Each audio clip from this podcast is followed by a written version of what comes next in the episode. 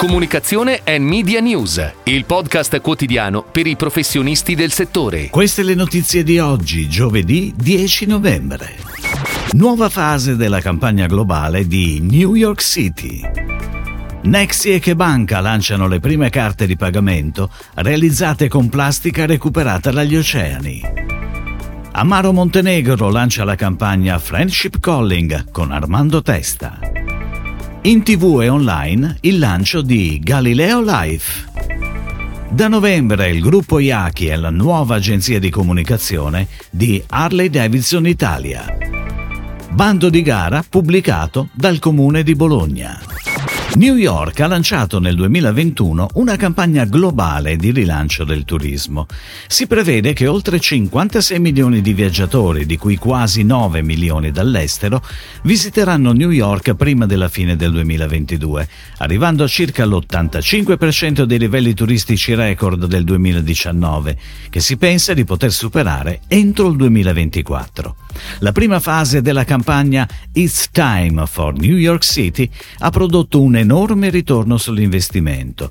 New York City Company, l'ente del turismo di New York, lancia ora una nuova fase.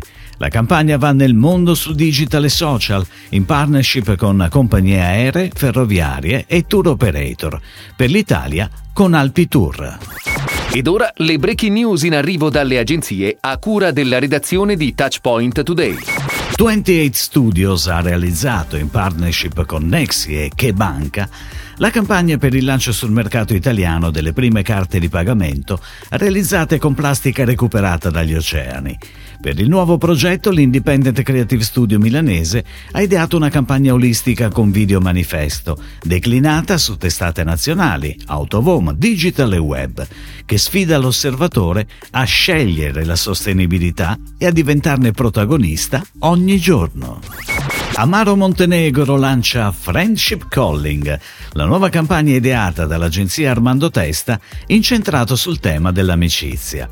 A fare da sfondo insieme al celebre payoff Sapore Vero, l'iconico Sound Logo che compie 25 anni e che ha un ruolo centrale nella nuova campagna integrata, on air e online fino a fine anno in tv, Rai, Mediaset, Cairo, Sky, Discovery e DAZN, in radio e sulle principali piattaforme digitali, Netflix, Netflix, Spotify, Meta e YouTube.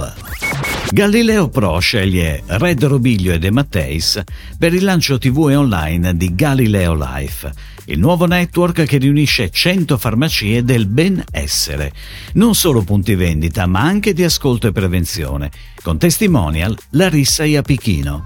La comunicazione di lancio prevede spot da 30 e 15 secondi, on air su tutte le reti nazionali, a supporto web adv e social adv.